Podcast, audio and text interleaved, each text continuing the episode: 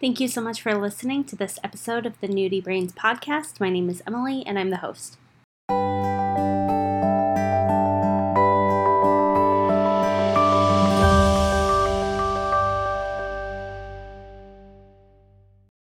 Today I got to sit down and interview Lindsey, who is at the plant pathologist on Instagram, um, and she does not study invertebrates. She actually studies a fungus that infects strawberry plants.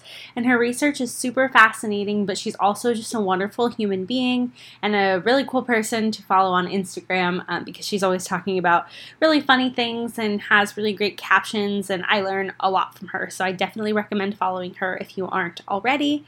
I hope that you enjoy enjoy this episode of the podcast. Don't forget to subscribe and leave a review if you haven't already. Um, and you're welcome to follow me on Instagram at Emily the Marine Biologist. So thank you so much for being on my podcast today, Lindsey. Thank you for inviting me. I'm excited. of course, no problem. So let's start off by getting to know you a little bit. What is your favorite invertebrate? Oh, um, hmm. I mean, the first thing that comes to mind is a nematode. Um, just because I recently took nematology and it was really cool to look at them under the microscope, and um, especially seeing the ones that like get trapped in different fungi and stuff. That, yeah, they're just funny little guys. yeah, they're pretty cool and they move really weird too. So I can't even imagine taking a full class on them. That sounds really interesting. Yeah, it was Why cool why did you start studying science in the first place? I feel like I've just always been really curious and i have just always been really interested in science. Um, when I was like eight years old, I really wanted to be a botanist. I don't even know how I figured out what a botanist was, but I just thought plants were super cool. And I kind of changed my mind, you know, a ton of times throughout middle school and high school. And I just always came back to plants and science. Yeah, yeah, that's awesome. I know some kids like I feel like every every kid goes through a phase where they're like, I'm going to be a marine biologist, and the few of us who actually have become marine biologists, like me, we just never grew out of that. So I think that's really cool that it's something you've been passionate about for a long time.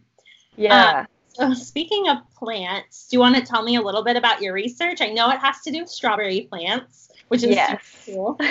that's like such an important crop in California. But tell us a little bit more about like what do you research about them, how you got to that project, things like that. Yeah, so I study this fungal disease called Macrophomina charcoal rot that is caused by the fungus Macrophomina phaseolina, and uh, it basically just kills the strawberry plant. Um, it's kind of a new disease in California. And so there's a lot that we don't know about it. And there really aren't any control measures right now for it. So uh, the fungus lives in the soil and it's basically just there in the strawberry fields. And the plants will get infected. And towards the end of the season, they'll just die. And so there's like, you can fumigate the soil to kill the fungus, but then it kills everything that's in the soil, so it's not really good.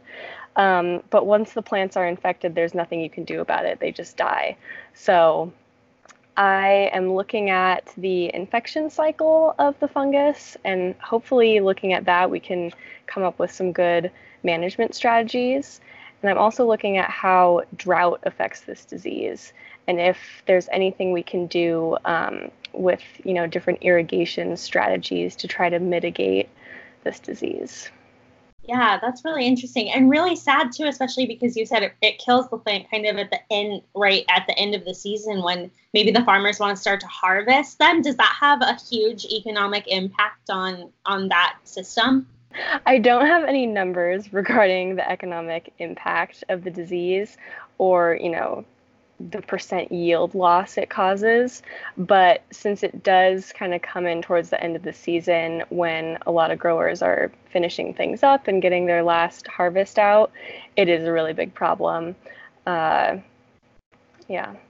What do plants look like that have the disease? So, the first symptoms that you'll see is the lower leaves in the plant will start to become brown and the entire plant might start wilting. And uh, eventually the entire plant just collapses and all the leaves die, all the fruit die.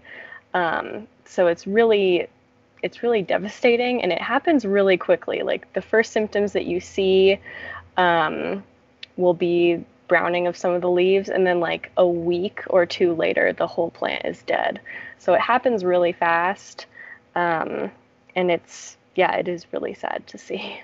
Does that mean then that your experiments you have to do for your um, project are pretty fast because the plants die so rapidly?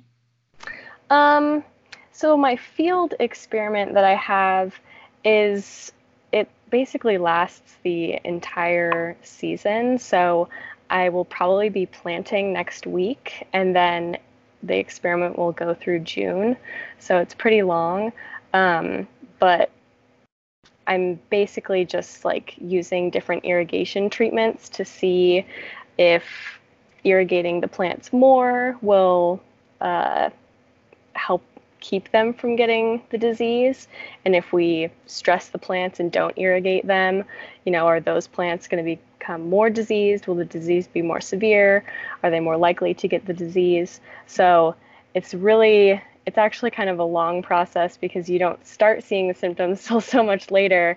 But we're trying to see if, you know, irrigating differently early on in the season affects that at all. So, yeah. um, even though the the plants die super fast, the experiment itself is not very fast. okay, gotcha. That makes sense. That makes sense. Yeah. That's, I mean, that's really interesting. And I know it takes a while for strawberry plants to grow. So, well, I hope that you're really yeah. successful with that because that sounds really interesting. Thank you. Yeah. Um, last year, as you probably know, there was so much rain. Yes. So, um, actually, stressing the plants was kind of difficult because it just kept raining. So uh, we saw some interesting things last season with all that rain. Yeah. One more question I just thought of. Um, when I, I believe I was a botany TA for one semester, so definitely not, but I know like a little some of the terminology and stuff. Um, does this fungus infect like the xylem, which transports water, or the phloem, which is more like the sugar transport, or or is it just everything within the plant? That's a really good question. Um, I know that in some other cropping systems that are much more well studied than strawberries, um, they've seen that the fungus is in the xylem and it forms these structures that end up just blocking the xylem. So that's why the plant will start wilting. So I'm guessing that's what happens in strawberries, but no one has actually looked at that yet. So that's what I'm hoping to do. that's awesome. And what's your timeline? I know you probably hate this question, so I'm sorry, but what's your timeline to finish up? How long how long have you been in your program and how long do you think you'll be there for? So I just started my third year and I think I'll probably have this year and two more years. Okay. Maybe a little bit longer. We'll see. But, you know, since I have to repeat this experiment multiple times and it lasts basically an entire academic year, um, then yeah, it'll it'll be a little while, but it's already going so fast, so Yeah, definitely. I know. And that's something I try to stress to like not science people is that our masters and our PhDs are not like a straightforward two years, four years, because you have this field experiment or you have so much that you're you're battling with like a master's degree can be six years and a PhD can be eight years. Like it's not yeah. just a set in stone thing. So good luck with the rest of that. Thank you. and I know that you're involved with kind of like the policy side as well with Will, who was on the podcast a few weeks ago. Do you want to talk a little bit about that project and, and um, how you're doing that outside of your research as well? Yeah, so I got involved with the Science to Policy program at UCR um, almost exactly a year ago, actually. And um, it's a fairly new program at UCR, and uh, we've really grown a lot in the last year. And basically, we just aim to educate graduate students, uh, mainly in STEM, but we're not going to turn anyone away, um, just how to communicate to policymakers, how to take their science out of the lab and into the legislature. Um, so we help give them different communication skills, and we do this really fun workshop where we have them distill their dissertation into a couple sentences, which oh, is super hard. and then we also create a little slogan from our research. So this is just a really good skill to have, especially if you run into a legislator in an elevator and you have two minutes to talk to them about what you do. Um, so yeah, this the program is really great, and I I feel so lucky to be a part of it. It's definitely helped with my communication skills, and it's boosted my confidence with talking to anyone about the science that I do. So it's a really awesome program. That's awesome. So do you think that your involvement in more scientific policy, like is that kind of the route that you want to go down after you're done with your PhD, or do you want to go kind of the teaching route? it's definitely um, just opened some more doors for me and really opened my eyes to how many different opportunities there are out there for PhD graduates. Um, I I knew coming into my PhD that I didn't really want to stay in academia. Um, I don't know exactly what I want to do yet, but um, I have plenty of time, and um, it's you know I might apply for different policy fellowships afterwards, but I mean we'll just see what happens. I think this has just kind of opened a lot of different doors for me. Yeah, that's great. Uh, so let's, unless there's anything else that you want to talk about, like research related or anything like that, do you want to move into talking about climate change a little bit? Oh, sure. okay, perfect. So, what do you think? Like, you're you're in front of, you know, policymakers. You need one thing that is the most important thing about our planet or climate to communicate to them. What do you think that one thing is? Like the most important okay, if I was in a, in front of a group of policymakers, I would just try to make it really clear that there are so many different things that we can do at the individual level and at on a larger scale. Um, but I would really try to encourage them to uh, regulate really big companies differently. So, you know, changing how things are packaged, um, you know, trying to eliminate so much plastic packaging, I think, is something that needs to be regulated more strictly. Yeah, yeah, definitely. I think that's a really good answer. And what about for young people? I know, you know, this conversation has come up more and more recently because of all the climate strikes and things like that. Um, do you think that, like, what's one thing that young people could maybe do, like a career choice or you know, a conversation to have with their families. Is there something that young people can do to help the planet too?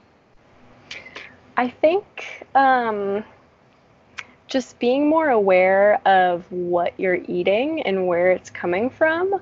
Yeah. Um, I'm not going to say, like, oh, you have to be vegan, but like, you can decrease your meat consumption. You can change what kind of produce you're buying and just be aware of where it's coming from um, trying to shop more locally so that you know the food you're getting isn't being distributed across the globe. You're actually getting it from somewhere in your county.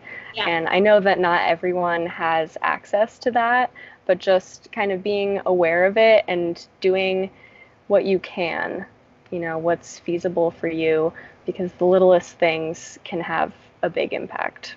Yeah, definitely. And this is not related, but going back to the produce comment, I've actually always wondered like, is buying organic produce more environmentally friendly than non organic? Do you know? Or is that like total BS? I have read so many conflicting arguments yeah. about it, and I I haven't developed my own opinion on it because I'm still really confused myself. um, me, please, because I need help. yeah, I I read this whole book about food and climate change, and I was like, oh my gosh, I need to eat organic. And then I read other things, and I was like, oh my gosh, organic is just as bad as conventional. So I just I can't make up my mind, and I don't know if anyone else can either. yeah, exactly. I know it's tricky. Well, we'll we'll have you back on then in the future, and you can update us on how that's going.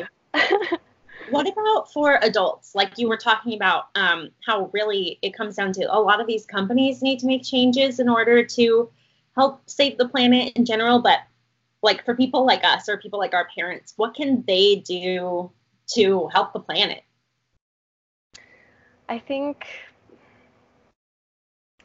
changing the way that we buy things, um, just being aware of, you know, the packaging that things are coming in and like the yeah. littlest things like I recently started using biodegradable floss instead of oh. normal floss and it's like such a little thing but it's it has an impact um, and then I always think about travel as being something like, you know, obviously you do have to fly to get some places, but just being conscious of how often you're doing that and, you know, changing your plans to not fly as often or to take alternative transportation. I think that's important. Yeah, definitely. And, you know, we're in such a polarized world right now when it comes to climate change. Like, unfortunately, there are, you know, there's people on both sides of the spectrum. But if you were to come across a climate change denier in the street, what would you say to them?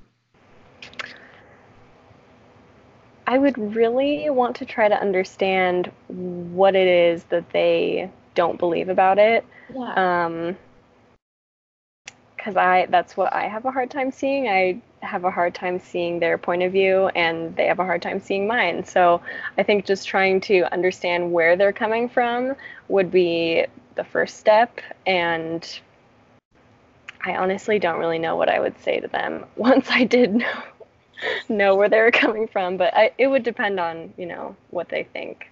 Yeah, and once you have that footing with them of being like, okay, I understand where you're coming from now. Maybe we can have a discussion like that. That really does sound like a good place to start. So I think that's yeah, good. yeah, definitely. You know, not don't attack them with my words and don't you know don't become confrontational but just trying to keep it like super casual it doesn't have to be a big deal um, obviously it's a really hot topic and it could easily become a heated debate, but just trying to stay calm about it, I think, is really important. Yeah, and I think you bring up a good point because I feel like that's something that our generation is going to be pretty good at is is maintaining a fairly neutral tone about things and discussing things logically. I feel like the political climate these days is so polarized that nothing's getting done because people are just screaming at each other rather yeah. than conversation. So hopefully that's something that our generation can change for sure. Yeah. And I like to wrap up with like an obscure fact. Do you have an obscure fact about strawberries or about fungus in general that you would like to share? Because I'm sure you probably have some weird stuff. You've come across some weird stuff. hmm. Okay, let me think. I mean, maybe it's not an obscure fact, but I think it's kind of interesting. It's just something people don't really know. There are hundreds of different varieties of strawberries. So, like when you go to the store and you see a Granny Smith apple, it's very different looking than a Honeycrisp apple, and they taste different. Um, they look different, everything. But with strawberries, you can't just tell by, you know, trying them. They all look basically the same, they taste basically the same, um, but there actually are so many different varieties that are grown, and so you never know what you're getting in the box. But huh. yeah. That's super interesting. that I really like that. That's super cool. And if people want to find you on Instagram, because I love seeing your posts and your stories, it always looks like you're having such an adventure, especially now that you're the only person in your office and you have all these desks. um, where can they find you? On Instagram, I am the plant pathologist. The name was available, so I took it. um, I'm not very active on Twitter, so I would encourage you to follow me on Instagram instead. That's awesome. Well, thank you so much for being on my podcast today, and I look forward to talking to you again soon. Thank you so much. This was awesome.